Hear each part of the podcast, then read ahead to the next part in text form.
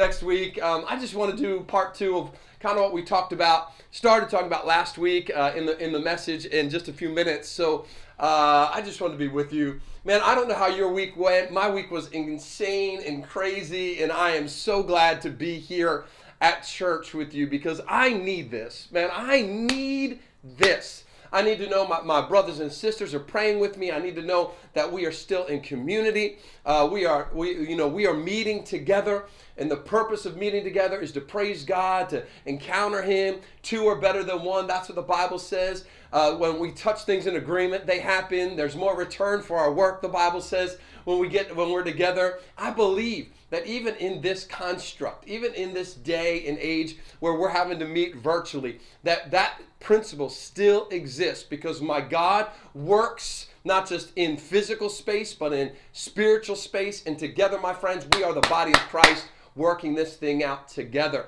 So I don't know where you are, whether you are in North Jersey, whether you're in Philly, uh, whether you are here in South Jersey uh, area, whether you are part of our global uh, community as Connect Church. We are so glad that you are here with us uh, today as we're celebrating. You know, this is our birthday month, um, church birthday month, and uh, we're headed into 23 years. Can't believe it. It's incredible what God is getting ready to do. We're going to be celebrating our birthday at the end of the month, um, but for me, today is a special day. And, and it's uh, uh, I'm, I'm a little sad Pastor Danielle isn't next to my side here with me for this moment because um, it was eight years ago today that Pastor D uh, was diagnosed with cancer. Um, and, uh, hmm, you know, one, one of those things is this you, none of us ever want to hear those things. We never want to uh, hear those words um, from the report from the doctor. And many uh, uh, of you have had uh, biopsies that have gone, and you've, you've had to wait for that response to come back. And some of those responses were good, and some of them were were trying, like this one was. But, you know, I know this. Um, the Bible says, I will see the goodness of my God in the land of the living. And today I'm celebrating that because uh, she's eight years, come on, cancer free now. And God is a faithful God. And I just want to speak uh, to, to someone out there today. Maybe you're going through cancer. I believe that you will see the goodness of the Lord in the land of the living. Come on, Connect Church, say amen. Add your agreement with me today that you will see the goodness of God in the land of the living. You will not just be healed on other side of the veil. That is a certainty. But I want to tell you, I believe that my God's mercies are new this morning. I believe that my God is still a healer. I believe that Jesus is still on the throne. I believe that the same spirit that raised Jesus from the dead dwells inside of us. And if he can manifest himself to raise the dead, he can manifest himself in such a way that cancer cannot live, that leukemia has to go away, that Hodgkin's disease must vanish right now in the name of, of Jesus, that addiction must vanish in Jesus' name, that whatever, whatever sickness, whatever hold the enemy has over you right now, someone say amen. Just type amen in that, in that bar, shout it out in your living room. If you are going through it right now, you claim it for yourself. Say, Jesus, may that be me today. I join that prayer in agreement. Come on, there's power when we do this stuff together. I'm believing that my God is able. If He can do it for D, He can do it for you. If He raised Lazarus from the dead, He can do the miracle inside of you. If He can take a couple uh, things of bread and a handful of fish and feed 5,000, my God can actually do a supernatural miracle inside of you. If you need a job right now, I believe my God can do a supernatural miracle inside of you, for you, through you, in the world around you. That's who my God. Jesus is not a pulper. Jesus is the King of kings and Lord of lords. He is the Prince of heaven. Come on. He rules it all. There's nothing outside of his control. We're going to talk about authority in just a little bit today, but I want to just encourage you because I get encouraged on this day every time it rolls around. There, there's always this moment of, of, of remembering the, the sadness and the trial and the, the, the, the, the ouch that happened when we heard the report. But my God's report is stronger than the report of the, uh, of the doctors. My kings, we're going to believe someone's report today. I choose to believe the report of the Lord over your life. Well, look, if you're a guest, we don't always start out church that way, but we're so glad that you're here with us today. We, we no matter where you're from, we want to hear from you. We want to hear your story. We want to let you, we want to know how you got connected. Uh, and and if you're looking to actually be planted in this house, can I encourage you? There's a Linktree link that's going to be up there uh, on on all the different sites. If you could just go there, uh, let us know about your life. Let us know a little bit about your story. We want to get connected to you. You were worth dying for. You're worth getting to know. Um, on that Linktree link, man, there's so many things you can find out about the church there. You can find out all about the church, but you can you can sign up for Forged, which is our men's Bible study that's going on every week, and man, it's been powerful. We're seeing God do amazing things in men raising up families right now. You can be uh, uh, uh, sign up and register for Shoulder to Shoulder, which is our women's Bible study as well. That goes on on Sunday night tonight as well as through the week. It's a place that you can give from today uh, and be a part of this community. Well, I'm, I'm just really glad you're here today. I really, really am. I believe God has something for you. I, believe somebody just got something already, already, but I believe that you are not here by mistake. It doesn't matter. Listen, it doesn't matter if you're watching this live with us. We hope you do. I want to encourage you, church, to watch it live with us if you can. I think there's something powerful about when we actually begin to do this all together in the same time frame. But my God's outside of time and space. So even if you're watching this later on, can I encourage you? There is power in the name of Jesus. There's power in the name of Jesus. I was just speaking uh, to some friends last night just about how prayer changes things. Prayer changes things, and prayer gives us peace. And I don't know about you, but there's a lot of crud going on in the world right now with all everything. There's just it, there there seems to be one thing after another thing after another thing that is kind of piling on uh, in our world. And peace is usually the thing that goes missing in the midst of this. I'm not talking about global peace. I'm talking about personal peace, our peace with God. But you know, we don't have to live without peace because prayerful people are people of peace. People of prayer are people of peace. That, that's actually what, what Philippians 4 says. In Philippians 4, 6 and 7, it says, Don't be anxious about anything. Right? Which, okay, thanks. Um, and, and Paul's saying that because he recognizes we are anxious about lots of things. That's the natural state of broken humanity, to worry. Right? So he says, don't, be anxious about anything. Of course, he's writing this from prison, which kind of puts it in perspective a little bit about what I worry about. He's saying, I'm in prison, so don't do worry. But he says, don't be anxious about anything. Here's the key through prayer and petition, with thanksgiving, make your request known to God. And the peace of God that pass, passes all understanding, transcends it, goes far exceedingly beyond it, will guard your hearts and your minds in Jesus Christ. There is a way, there's a pathway to peace. And it's actually by prayer by lifting up. Prayer is where burdens exchange hands. Man, the burdens that I carry, we definitely have them in our hands. But when I pray, I exchange them into His hands. And there's a sense of peace. And I want to pray together right now. Um, I, I, want to pray together. And, and, and, and I'm going to pray together. Uh, I'm going to pray, and then I'm going to just give us a moment. And in that silent time, can you think of just one family member? Just pray for them just think of one, just one friend or coworker and name them by name, and maybe one person that you have maybe struggled with, or maybe uh, that you're, you're you're wrestling to love, and and and and begin to pray for that that person. Just just really quickly, and allow the God, allow the the Prince of Peace to bring His peace into your life. So we're going to pray together. We've got all sorts of things coming up. This pandemic we still have uh, racial unrest, economic instability, election questions, all sorts of things, economic struggles. All these things can rob us of our peace. But let's exchange burdens today. Come on, can we pray together? And then at the end, just take a moment. A family member, a friend, and someone that maybe God has been laying on your heart. Come on. Father, we thank you.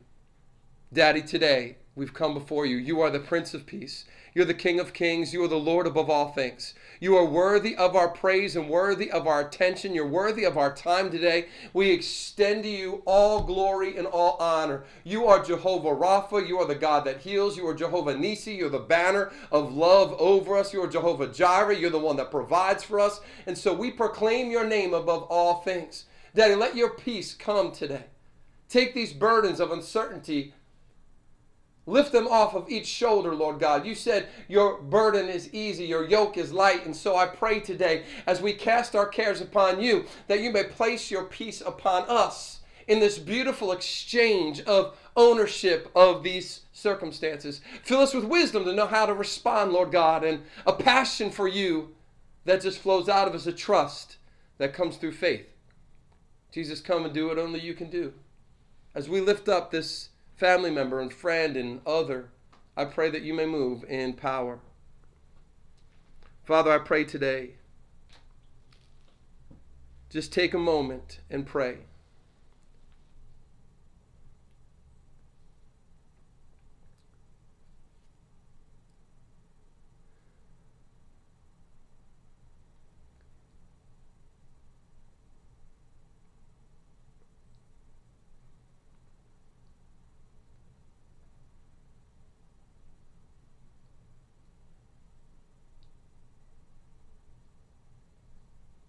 Amen.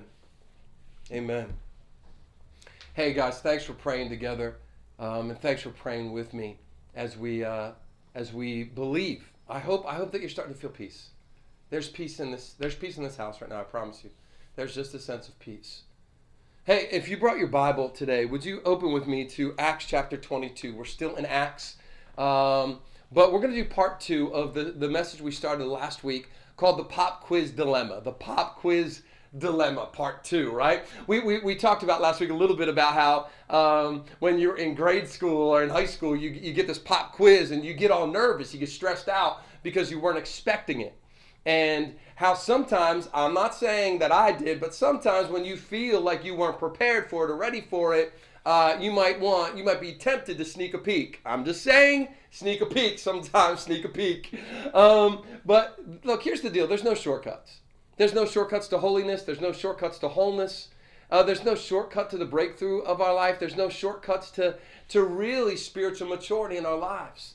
And, and Paul, in, in, this text, what we see is that, that, that Paul was going to the, the, the house of God to worship, and all of a sudden he, he kind of finds himself in this uh, pop up trial um, where all these forces are coming against him, and he didn't do anything wrong. And they just kind of came against him, and he finds himself arrested. He finds himself um, getting ready to be flogged, and all of these bad things happen. And, and how he responds, come on, how he responds changes things. My friends, how you and I respond to these moments, these trials, these temptations that we face in the midst of the trials, actually will, will, will influence our own lives, will influence uh, our sense of peace and joy, our wholeness or, or our brokenness. They will influence others, how they see Jesus, how, how, how, how they encounter God's love. It will influence our future and the future of our generations because the Bible says what you sow today, you'll reap tomorrow. And so there's this all these principles that work here on how we respond to the temptations we face in these pop-up moments. Uh, to sneak a peek, right? To cheat a little bit, to, to just give in a little bit, to deal with the stress in a way that would be beneficial, seemingly beneficial for us, but actually hurt us in the long run. Today, I believe that as we can look at this, we can see how we can overcome these temptations by the things God and Jesus Christ has already done in our lives. Let's look at this together. Acts chapter 22, starting verse 25. As they stretched Paul out to flog him, Paul said to the centurion standing there, Is it legal for you to flog a Roman citizen who hasn't even been found guilty? They were going to flog him because they wanted to find out why the other people were assaulting him, which is just messed up. The other people are assaulting him, he gets arrested, not them. They're going to flog him to find out why the other people were upset with him. It's craziness. So when the centurion heard that he was a, a, a, Roman citizen, he went to the commander and reported it. What are you going to do? He asked. This man is a Roman citizen. When the centurion heard this, he went to the commander and reported it. Uh, what are you going to do? This man, I just read that. The commander went to Paul, sorry, and asked, Tell me, are you a Roman citizen? Yes, I am, Paul answered. Then the commander said, I had to pay a lot of money for my citizenship. He bought it. Listen to what Paul says. Underline this. But I was born a citizen. My friends, if you know Jesus Christ, you are born again a citizen of heaven. You have rights as a citizen of glory. He says, I was born a citizen. The, uh, Paul replied, Those who were about to interrogate him withdrew immediately. The enemy withdrew immediately. The commander himself was alarmed when he realized that he had put Paul, a Roman citizen, in chains. The, the commander wanted to find out exactly why Paul was being accused by the Jews. So the next day, he released him and ordered the chief priests and all the members of the Sanhedrin to assemble. Then he brought Paul to them and had him stand before him. I, I want to talk about dealing with our temptations in these trials. We talked last week about the temptation uh, uh, of what language we speak, and Paul had to learn how to speak his native, his, his, I mean, his birth language, and that Paul had to make sure that he kept his conviction of others in priority. That he had to make sure that he saw these trials through kingdom lenses, so that when he was facing this temptation, these temptations, he, he wouldn't miss the mark. And my friends, we need to see our trials and the temptations that come through these trials through kingdom lenses so we know how to respond correctly and so that we don't miss the mark. And, and, and one of the temptations that you and I are going to face, I'm here to tell you, we're going to face this. When we face trials that pop up in our life, is the temptation of being a martyr. the temptation of being the martyr. I think one of the greatest temptations that we face as men and women of God when we are facing trials of every kind is the temptation to play the martyr, right? It's fine. It's all part of it. It's all good. I can handle it. I guess this is just what I have to do to get through this. I, I, I, all, all, all, and the, the problem with is that all that all, all that we have to go through stinks, right? It's, it's horrible. But somehow by doing this, somehow by playing this martyr role, we believe that it gives us some sort of spiritual clout. I know, but I can do it. I can handle it. I'll get through it. And as it gives us some sort of spiritual clout, as if like it's revealing some short sort of, uh, of, of level of maturity or strength inside of us, because after all, we can take it. We can take it. Can you imagine Paul sitting there? He's getting ready to be flogged, and he's like, "Ah, I guess I'm just going to get flogged." Uh, I mean, I guess I'm just gonna. I get. I, I've had worse. I've had worse.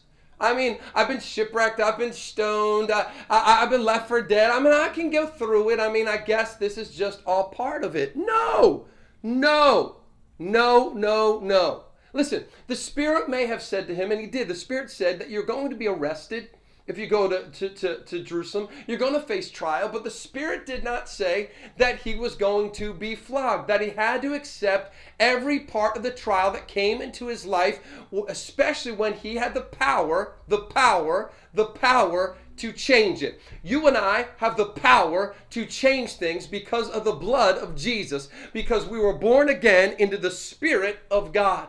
See, this is where the spirit of martyrdom gets uh, easily creeps in because it's fed by our soul. This, this broken part of us, right, that craves attention, that craves glory. The problem is, at times, playing the victim or playing the martyr can actually give it the attention and the glory that our soul so desperately needs. The truth is, my friends, the spirit of martyrdom is just pride dressed up in different clothing. It's pride trick or treating as sacrifice. That's what the spirit of martyrdom does. Is it's pride trick or treating as sacrifice. I can, I will, I guess, I can handle. I'll give up. I, will give. I'll give that up. Uh, I can get through it. I can take it. I, I, I, I. And if I get you through it, I get the credit for it. And here's what really stinks about that is that the word says that if we already receive our reward from man, then we get no reward in heaven. Come on, we're going to go through all of this stuff we're going to handle all this, playing the martyr, going through all of everything that we that we think we have to go through, that we have to handle, that we have to push through on our own, to not get a reward in heaven. Really? I mean, D, D teases me about it all the time because I, sometimes I can play the martyr. Just being honest, right? And uh, you know, I, am I'm, I'm one of the, I'm one of those people that uh, I want to fix things. I want to get things done. Uh, I'll push through. Part of being an athlete is, man, you know, you just go do it. And sometimes that's healthy, and sometimes it's not. And Dee teases me all the time. She's like, dude, you're gonna get to heaven and have a hammock. You're gonna have two trees and a hammock. I hope you enjoy it, because you're getting all your reward now. The spirit of martyrdom actually robs us of blessing rather than positions us for blessing. See, the truth is that the, the, the reality is, my friends, that there actually may be, here's, what, here's the hard thing there actually may be some things we have to sacrifice. No, I'm not even just saying maybe, there will be things that we're going to have to sacrifice. Matter of fact, Paul tells us in Romans chapter 12, verse 1, that, um, that we should present ourselves as the living sacrifice, holy and pleasing to God, which is our acceptable, reasonable act of service. There are going to be sacrifices that we are going to have to make because it's our reasonable act of service. They're reasonable. And we're going to have to sacrifice time and sacrifice some desire, sacrifice resources at times, sacrifice the, the, the, what, what we believe is our rights to do or feel because it's our act, it's our reasonable act of service to God. I'm not saying there's not going to be sacrifice, but here's why it's so tricky. Because the spirit of being a martyr is our soul's best attempt to mimic what the Holy Spirit is actually calling us to be without having to fully surrender to Him. It's our soul's best attempt to mimic what the Holy Spirit is calling us to be without actually fully surrendering to Him. Because our soul is asking the question what is it that I have to sacrifice? What is it that, that, that I can do that looks like sacrifice, but without having to give up surrender to the Holy Spirit?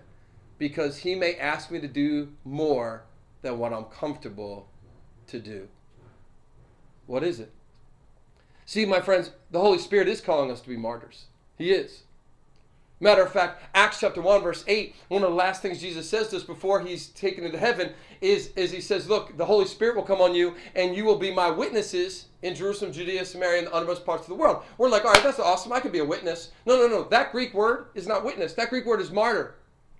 No, we are going to have to sacrifice, be willing to sacrifice for the king and for the kingdom. We're going to have to be, learn how to sacrifice as we share the, uh, the gospel with people, as we consider others better than ourselves as we learn to love our neighbors as ourselves, there's sacrifice that's going to come. As we learn to love our enemies, as Jesus commanded, there's sacrifice. As we are not ashamed to preach and pre- present the gospel of Jesus Christ to people, no, there's going to be sacrifice in there. My friends, there are sacrifices that are a reasonable act of service that the Holy Spirit is calling us to make, but our soul is going to try to mimic it by actually saying, What is it that I can sacrifice to make it look like a sacrifice?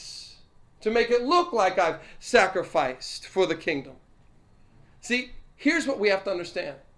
When we make sacrifices we are not appointed to make, it positions us outside of our divine calling. When we make sacrifices we're not appointed to make, when God didn't call us to make those things, when we didn't hear from the Spirit, when we're, when, when we're not responding to the written word of God, when we're not responding to what God's saying, when we're making uh, uh, uh, sacrifices we're not appointed to make, it positions us outside of our divine calling. We actually can see this in 1 Samuel chapter 13, this really sad moment where King Saul, maybe by the way, who Paul is named after, Saul of Tarsus, he, he loses his kingship. It's this moment where he actually offers a sacrifice he's not supposed to, uh, to make. And in it, he loses his kingship. And David comes to become king. It's this juxtaposition moment where we see in Saul man's best attempt to rule versus David, God's ordained man to rule. And Saul was given this word by Samuel the prophet go to this place, and I know you're going to face the enemy there, and wait seven days, and I will come and meet you, and I'll offer up an offering, and you'll win the day. But the Bible says that Saul gets to the place, and he's so uh, he has so much unrest He's so impatient that the Bible says he offers the sacrifice himself. He does, he gives a sacrifice he was not appointed to make. Samuel shows up and says, What did you do? And I love what verse 12 says. Here's his response I had to force myself to do it. I mean, you got to understand, Samuel, the people, I did it for the people. I mean, the people were waiting. I mean, the, I couldn't make the people wait. I mean, people were getting nervous. They were getting scared. I mean, the enemy was there. I, I, I, I forced, I had to do it. I forced myself to do it. hey, right there, spirit of martyrdom. Right? And, what we have to grab a hold of that is that his rights as a king do not do not supersede God's rights as the king to determine how we should respond in the midst of our moments. Can I just just put a pin in that for a second? Let me just say this too. Dee and I have been talking about man the need for the for the church in America to not be the American church, but actually to be uh, not to be American Christians, but to be Christians who dwell in America. My friends, our rights as Americans do not supersede God's sovereign right as the Lord of all to determine what we should go through, how we should go through it, how long we should go through it, the response we should have in the midst of it. I know, but I've got rights as an American. No, no, no. My citizenship is not here. If that's the authority you want to live under, come on, somebody, then that's the authority that's going to have to take care of your future. I don't, no, no, sir. I'm going to put my life and my family and my hope under a higher authority and trust my king to provide what only my king can provide.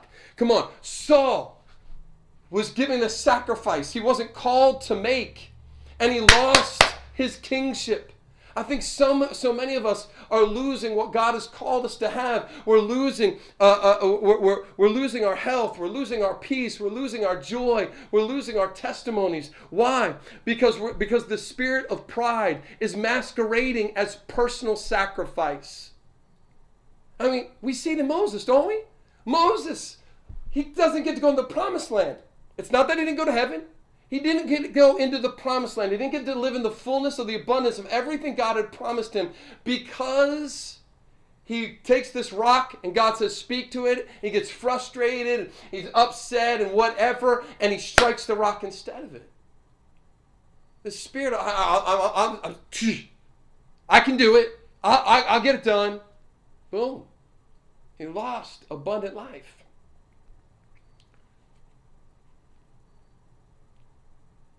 I want to make sure that my life is under the right authority.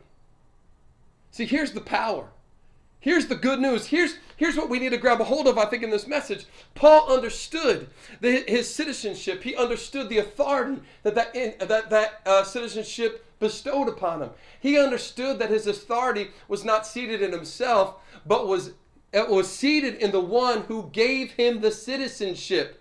Come on. He says, I have a citizenship because I was born into this bad boy. Come on. My friends, if you know Jesus, if you've said yes to him, if you've made him Lord and Savior of your life, then you are born again into the citizenship of the King of heaven who has all authority under heaven and earth has been given to him and he has the name above all names. Come on. Ephesians 1:13 says, I when I came to Jesus, I was sealed with the precious Holy Spirit, a deposit guaranteeing my inheritance. Paul says in Philippians 3:20, I am a citizen of heaven. My citizenship is in heaven. My nationality is I'm an American, but my citizenship is in heaven. And I eagerly await, Paul says, a king from there who has all authority and will transform my lowly body to be like his. That means there's nothing in my body that is more powerful than the one who is above my king, above my, above my body. He is the King of kings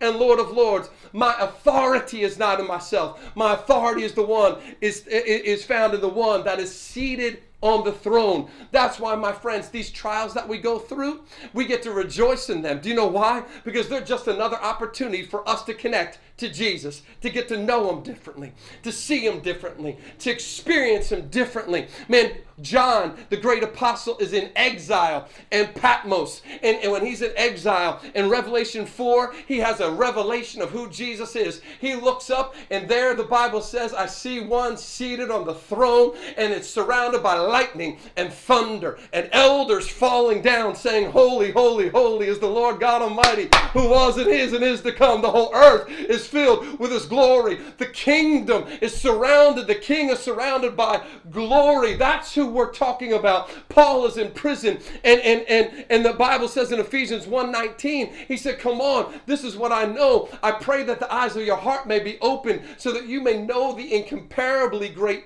power for those of us who believe in Jesus Christ. Why? That power is the Greek word exousia. It means delegated power, delegated authority. It's not ours, but it was given to us for the purpose to use it. Come on, somebody. Paul proclaiming his Roman citizenship uh, uh, in the midst of this trial is him understanding the authority that comes with the citizenship. Uh, why are we silent in the midst of our trials when God has given us the ability, the authority of the king over certain things in those trials? I'm not going to take, man, why are we letting our families get flogged? Why are we letting our futures get flogged, our joy get flogged when we have the citizenship of heaven? Let me just say this for a moment. Men, can I just speak to the men here for a second? Man, I, I, I get it. I, I, know at times we are too much, uh, too connected to relying on our own strength, to being the fixers, to being the problem solvers. I, know in and of ourselves that we, we, we rely on our own strength because we, we got to fix things. We got to be the strong man. But that's not what God's called you to. God's called you to be the high, the, the priest of your family, to administrate God's worship, kingdom worship in your household. Your role as the man of God is to be the priest of God in that household, to administrate kingdom worship in that place. Yup. And he's given you the authority to do it. And you can say, yeah, but I want to be a warrior. I, I, want to be a soldier. Do you know what real soldiers do? We can see it in Luke 7. The centurion comes to Jesus and he has someone sick in his household. And Jesus said, I'll come with you. And he goes, You don't need to come. Man, just say the word. I understand authority. I'm a man who has authority and works under authority and works with authority. Your word has authority. So you give me the word, and I understand that that word carries with it authority for my household. Come on, somebody. We need to be men that carry the authority of God into the household with us taking authority. Come on, we've got a, a powerful chainsaw in the garage. We're trying to cut down a tree with a butter knife. Come on, you've got authority, men. We shouldn't be waiting for the, our wives to, to lead the household spiritually. We should be leading the household spiritually. Get the kids up early. Get them in front, get them in front of that TV that you're watching and you're experiencing right now as church. Get them experiencing you getting the word inside of you. Then stay with them for afterwards for kids service as the word gets inside of them.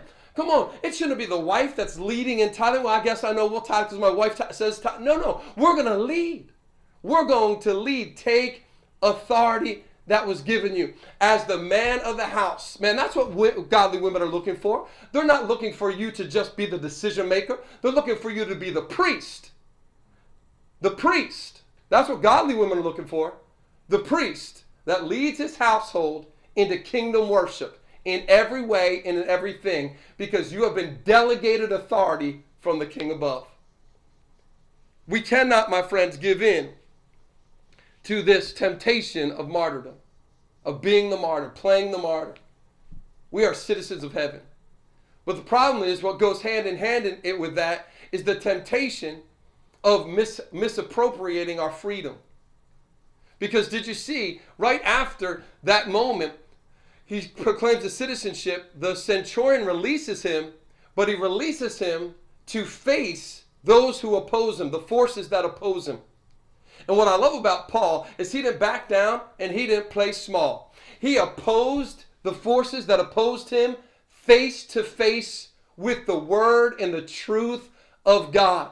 Man, my friends, you and I have forces that oppose us. I'm not talking about those who wear masks or don't wear masks. I'm talking about the, the, the, forces of the fallen world sickness, disease, offense, hatred, racism. Come on, somebody. Wickedness in high places. The, the, the forces of the, the sinful, broken nature inside of each one of us. Paul says in Romans 7 5, 15, Why do I always do what I don't want to do? Why? Because there's this broken me inside of me that opposes the things of God. I've got the forces of the enemy out there in the real world that actually oppose me. Peter says in 1 Peter 5 8, be sober minded, think correctly, stand firm. Why? Because I've got an enemy out there who is waiting, roaring, roaming around like a lion. He's not, but he's pretending to be one. He's mimicking, come on, somebody. He's mimicking the closest thing the spirit can do. He's mimicking the real lion, looking for someone to devour. God, the lion of Judah wants to elevate the actual, the lion, uh, uh, the, the, the, the, the roaming lion. He actually wants to devour. But we can't play small. When we get our freedom, we can't play small. Here's the tricky thing I think about freedom. Freedom is tricky because freedom is the road upon which both free will and divine part uh, and, and divine a uh, purpose walk hand in hand. It's the road in which free will and divine purpose should be walking hand in hand. See, I can't have I, I can't actually experience love and show love without actually having free will. Free will is a necessity for love to be experienced. Because if I stick a gun to someone's head and say, love me, and they act on that, how do I know if they really love me or not? I have to remove the gun. I have to give them a free will not to love me. That's why it, the, the Bible says in Galatians 5, verse 1, it is for freedom that Christ came to set me free. So I no longer go back to the yoke of sin and slavery. Right? See, my freedom in Christ isn't about getting to do what I want to do, it's getting to do what I couldn't do before, which was to be holy. The issue is, I think, if I'm honest, as I look at life, I think the issue for me is that the first thing that usually tends uh, to, to be excused away by freedom is holiness. Our holiness at times is the first thing that gets excused away after we get a little bit of freedom. So we're going through the trial. We're really kind of pushing into God. We're, we're, we're, we're trying to, uh, we're praying. We're listening to the word. But then we, we, we, we get a little freedom from it. And then we get lax. It's like we, we get a little freedom from this pandemic and we lose masks. Just throwing that out there. We get lax. It's like the very, the very first year, like, do you remember going to college? The first year of college, man, you get out of your parents' house and everybody goes crazy. They go crazy. They, they're, they're doing everything that, they're, that, that they, they've never done before. And, and that's why I saw a statistic the other day. That's why 28%, that's more than one out of every four college students, 28% of every college student doesn't go back after year one. Most of them is because they were asked not to come back because of grades. They, they got a little freedom and they got lax in their life. And that's what happens, I think, in our spiritual life as well. Man, we, we, we, we, we, when we're in the trial at times, man, we're pushing into Jesus. Man, we're, we're, we're going through it. When we started, when we started, when we started these, uh, uh, doing, doing church this way, man, people couldn't wait to get to Sunday morning. This was breath. But now we've gone through it a little bit. Come on, let's be honest. We've gone through it a little bit. The urgency's backed off. We get a little lax. So we have to ask ourselves is this conviction or restriction? Did, did, did, did, we, did we do or not do the things of of God out of conviction or because of the restriction that the trial put on us? That's the question we have to ask ourselves. How convicted are we about holiness? How convicted are we about staying connected to the Holy One Himself? Here, here's what I fear. Here's, here's what I fear. I fear that if, if we're only holy because of the restriction, because of the trial, that we're going to just keep facing trial after trial after trial after trial because my God is more interested in us being healthy and holy than he is being happy.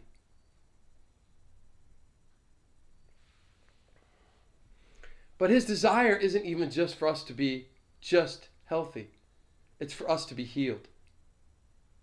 There's this beautiful moment in Luke chapter 17 where these 10 lepers come to Jesus and they're sick. They have leprosy. And Jesus says, Go, wash yourself, and present yourself to uh, the priest at the temple, and you'll be made, you'll be you'll, you'll be healed. And the Bible says, as they go, they're healed. They go and present themselves to the the high uh, to the priests, but only one of them comes back. Only one of them comes back. And here's what I know: Leprosy kept them from temple worship. Leprosy kept them out of community.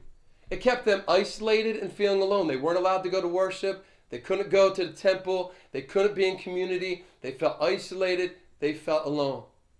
And the moment that the other nine got to go back to worship service, got to go back just to be a part of community, they, they stopped feeling isolated. They stopped feeling alone. They didn't really need Jesus anymore. They got what they wanted from him and they were fine. When they could go back to their old life, they were thankful for what Jesus did for them, but they didn't need to go back to him. But the one, he wasn't satisfied with just being healed. He wanted the face of the one who healed him. That's what I'm asking today. The one wasn't satisfied without Jesus. He wasn't satisfied without staying connected to him. He came back and fell down and worshiped him. And do you know what the Bible says? The Bible says, Jesus says to him, Rise up, go home. Your faith has made you well. That Greek word for well actually means to be healed so that even the scars aren't seen anymore. See, when a leper would be healed, he'd have to go to the priest and show him the scars of where the leprosy was so that he could see that he was healed. See, the natural priest is always looking for the scars to make sure that you're right. But the high priest isn't looking for scars, he's looking for you to be whole. He's looking to bring wholeness into our lives. Why? Because wholeness is the environment of the Holy One. Wholeness and holiness is the environment of the Holy One. Holy, holy, holy is the Lord God Almighty who was and is and is to come. That's what's surrounding the throne all day long. My friends, why are we walking in freedom? Why walk in freedom when we can walk in wholeness and in holiness? What's our conviction? Are we using our freedom? Are we only seeking wholeness and seeking His face because of the restrictions that we're facing? Like the 10 lepers, when we finally get back to get back the ability to go back to a building, we finally get to have some more unrestricted community life. We feel a little less isolated when we get back to our old life.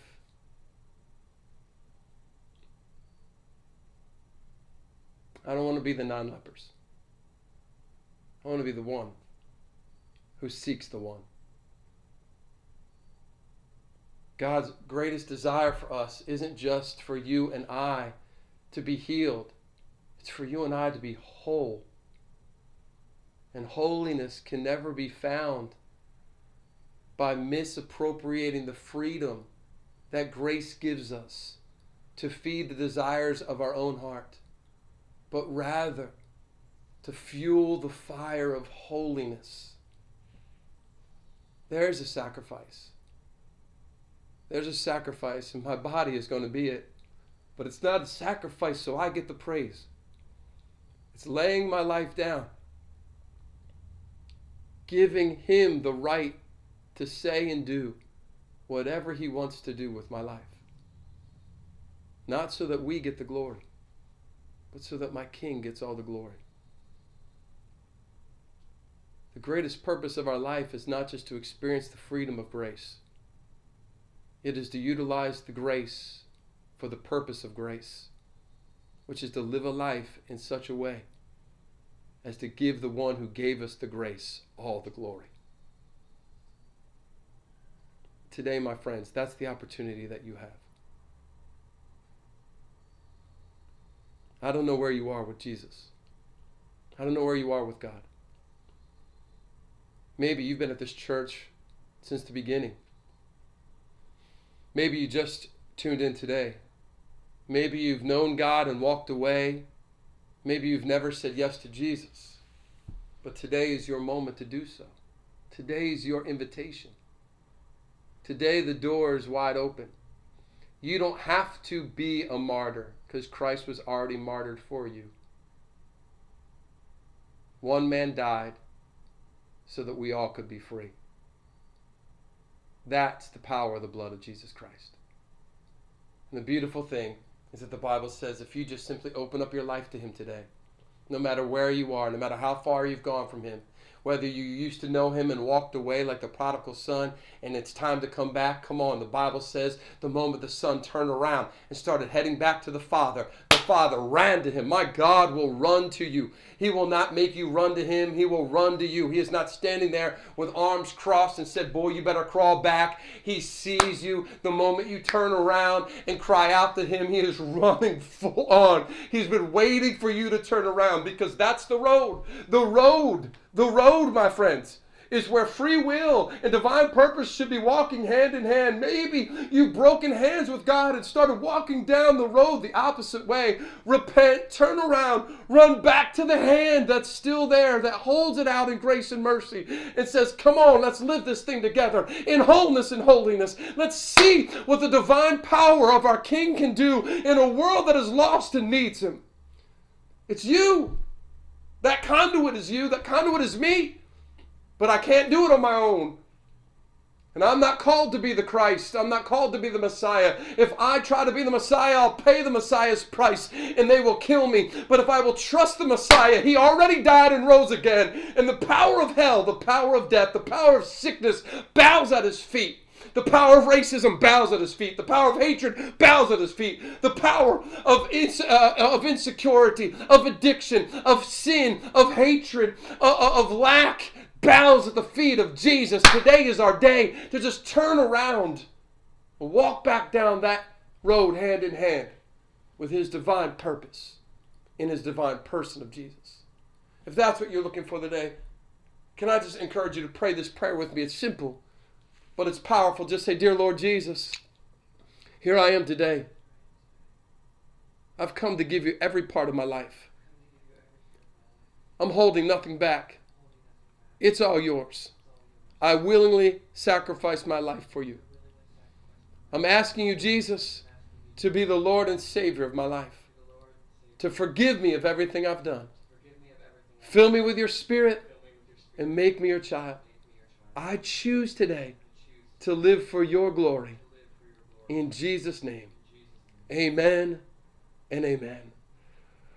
Whew! Amen. Hey, come on. Come on. Church, can we give God some glory right now? Because I believe that there are people who just prayed that, who stepped into wholeness in, uh, in the kingdom of God. The Bible says all of heaven is rejoicing right now because you made that decision. And we want to rejoice with you here at Connect. Can you just let us know that you made that decision? We have a book we'd love to send you. It's written by one of our pastors, Rick Campana. Uh, explains just what, what, what went on and how to live this thing out a little bit more. It's, it's a short book, but boy, it's powerful. It's so good. Uh, the foreword's written by Carson Wentz. We love Carson. Uh, that we, we partner with Carson Wentz's A1 Foundation in, uh, in Thy Kingdom Come, our mobile food truck. But if you made that decision today, man, let us know. Send us at prayer at the Connect Church, and we'll make sure your name, your address, we'll make sure that we send you out that book. Tell us a little story today. Give us a testimony of what God is doing in your life. My God is able to do exceedingly abundantly up. Come on, searchers. Above. Above. What a great God we have. Above. My God never does anything below. He does everything above. He excels. He exceeds. He hyper exceeds. Man, that's that, that's I'm so I'm so glad that you're here today. Can I really encourage you? We're going to continue to worship the Lord with with really uh, part of the sacrifice uh, of our lives, which is giving. Um, because when we give, it's it's not just sacrificing our money; it's actually considering others. It's considering the needs of others. It's actually seeing a way that I can love my neighbor as myself. Because we love our neighbors by, by everything that church is doing right now giving food away and giving hope away and talking and praying and being a part of community. Man, God's doing amazing things. There's this moment in Ruth, Ruth chapter 2. I love this moment. Where um, Ruth and Boaz are bo- both don't have spouses. And the Bible says that Boaz followed the word of the Lord and actually on how to provide for his community. He left uh, when he was when he was uh, harvesting. He would leave part of the harvest for those who had lack. He could have he could have taken it. He could have made money. He could have actually, you know, provided more for his family, but he followed the word of the Lord. The Bible says in verse 4 that, that Ruth was gleaning in the fields following the harvesters. And Boaz saw her.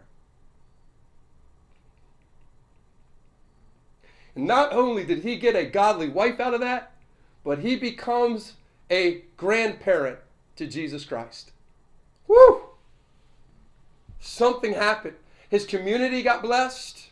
The people in lack got blessed. He honored God by honoring his word. And the Bible says when you God says when you honor what I honor, I will honor you. He turned around and gave him a godly wife, gave Ruth a godly husband, made them into the line that would birth the Messiah of the world. There's absolutely not only momentary uh, blessing, but there's generational response to our giving in today. It not only changes us, it changes others through us. Your giving matters. Can I encourage you right now? Get out your phones. Hop on Linktree. Let's let's give together today. Can we give together? I'm going to give to, I'm to give with you right now. I already have my my stuff up right here. You can go to Linktree. You can pop in right there you can choose how to give. I love that we get to give together. There's going to be dead air for just one second as I continue to do all this. Come on. But I believe God, I believe there's power when we give together.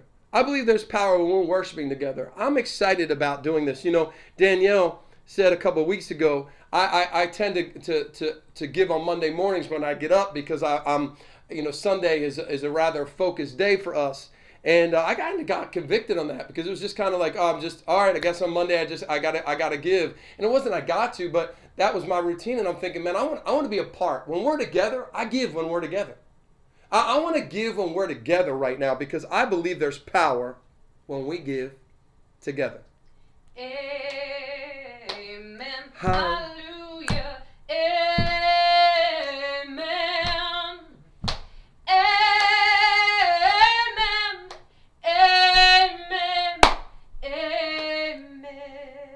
Come on. Hallelujah. Church birthdays in just a couple weeks. Uh, we, we, we told you already, uh, you know, we're not taking a heart for the house offering this year from the standpoint of uh, really pushing it because we recognize where everybody is. But we also realize we know people have been asking, can they still give to be a part of that celebrating? Of course. This is this is a moment that we should be celebrating. Man, when churches have, when we have birthdays, we respond, and I'm excited about that. Can I tell you the building projects moving forward, going well? Man, just continue. I don't. I know for me, that's helping me be patient right now in the midst of this because eye has not seen, ear has not heard, heart has not fathomed. The Bible says how good the gifts God has for those who love Him. My God is doing something. I. Mm, I'm Pray with me. I believe that there are seeds being planted right now for what's going to happen in that new building. Friends, family members who've never known Jesus, never been healed, never been set free, going to find a place in there. They're going to walk in, just like many have got connected on, online because they didn't know church could be like this. They're going to walk in and go, Man, I never knew church could look like this, be like this, feel like this, sound like this. Come on. This is not what Danielle and I are doing. This is what Connect Church is doing. We are doing doing this hand in hand. Where two touch something in agreement, God adds his connection. Where two uh, start something to work, there's more return. Come on, we've been talking about it. I believe this is community. Let's keep praying, believing for God to do something. Well, hey, look, uh, shoulder to shoulder is tonight our women's ministry, seven o'clock. You're even if you've never been a part of it, man. Send, uh, uh go to the Linktree, get get the link. Um, you can't just hop on. You need the link to be able to get there, to be a part of it. Forged, guys, come on, man. Priests, take your place. Administrate kingdom worship. Part of it starts with being a part of Force. I believe it. TKC, our, our, our food truck ministry that happens with uh, uh, AO1 partnership with Carson Wentz's AO1 Foundation. Thursday at the church building, uh, we have another food run. Uh, we had just one Saturday. Amazing. Man, we're just hearing amazing stories about people. So many people ask us from the food truck ministry runs, when's church going to be open? When's the building going to be open? We just can't wait to be when the building. They've never been to church before. But see, this is what happens when you sow. Come on, when you sow, you'll reap. Can I encourage you? Don't just be praying about that. Pray about coming out to serve. Be a part of the team. Be, be a cheerleader. Just clap. Hold up a sign, man. Give some. Give a box in the back of someone's truck. It's all socially distanced. It's all good. You can go to Linktree and again uh, uh, sign up, register to be a, a part of serving, ministering. There is a reasonable act of service, and maybe maybe the the joy you're missing is because we haven't been serving. I serve the Lord with gladness, and whatever I sow, I shall also reap. Oh, well, we gotta we gotta wrap it up. Church, I love you. I am so thankful that you're here today. Uh, kids service is at uh, 12, so stay stay stay tuned. Uh, I want to sing the, the doxology over you today. I've been singing it all morning. Um, so uh, this is how it goes. Praise God from whom all blessings flow. Praise Him, all creatures here below. Praise him above, ye heavenly hosts. Praise Father, Son, I started too high, and Holy Ghost. I love you, church. God bless you, and love you, fly. Eagles, fly! Come on, baby, let's go!